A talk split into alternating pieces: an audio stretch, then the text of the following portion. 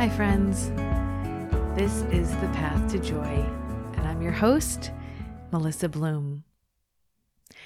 I have to be honest, I don't like to spend a lot of time mulling over the past or rehashing things.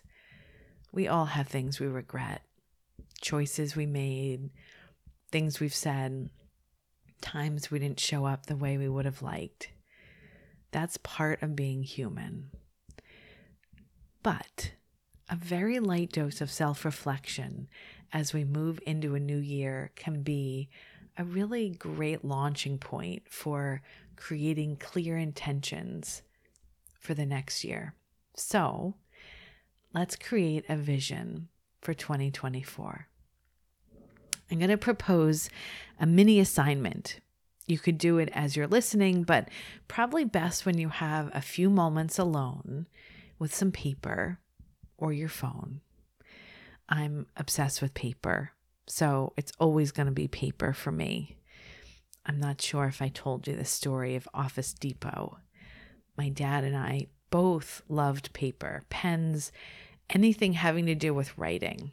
So, for one of my birthdays, my dad took me to an Office Depot in California, and I could just wander around the store and put things in my cart to buy. It was the best day ever. I mean, my wedding and the birth of my children were pretty great too, but Office Depot Day has to be in the top five. All right, so getting back to the visioning, here's how I would start this process get comfy. Maybe you try meditating for a few minutes beforehand. Just sit quietly, make some tea, and start thinking about the year. What did you love? Why? What feelings did you have in those high moments? Did you feel a sense of purpose or connection, grounded? Did you believe in yourself or feel a sense of wonder, possibility? Maybe there was a moment when you just appreciated your worth or your value. And then think about what you didn't love so much. I had an episode about a month ago titled, Sometimes It's Wonderful to Know What You Don't Want.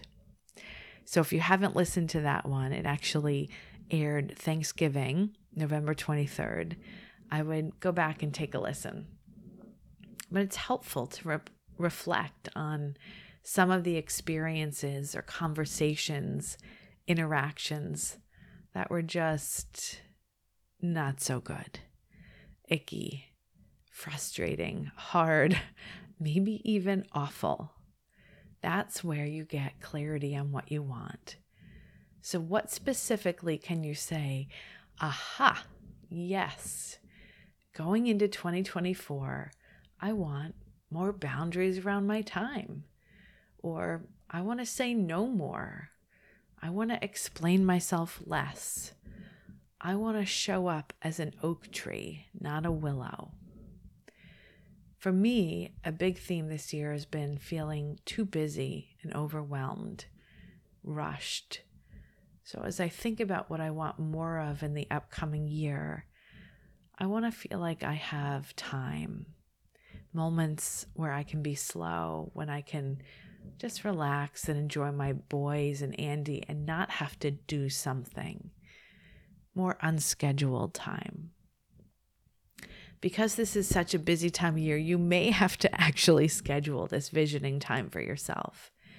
It doesn't have to be long, but try and carve it out.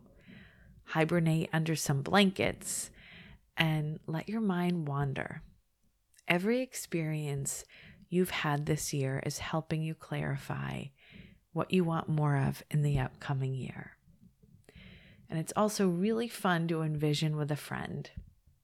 So maybe you share this episode with someone you love and you both start working on your lists. Plan a hot chocolate date because I'm really just 10 years old and get together. Go over your lists. I would love to hear how it goes.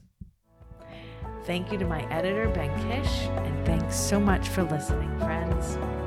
Join me again every Tuesday and Thursday on your favorite podcast app for more episodes of The Path to Joy. Enjoy the journey.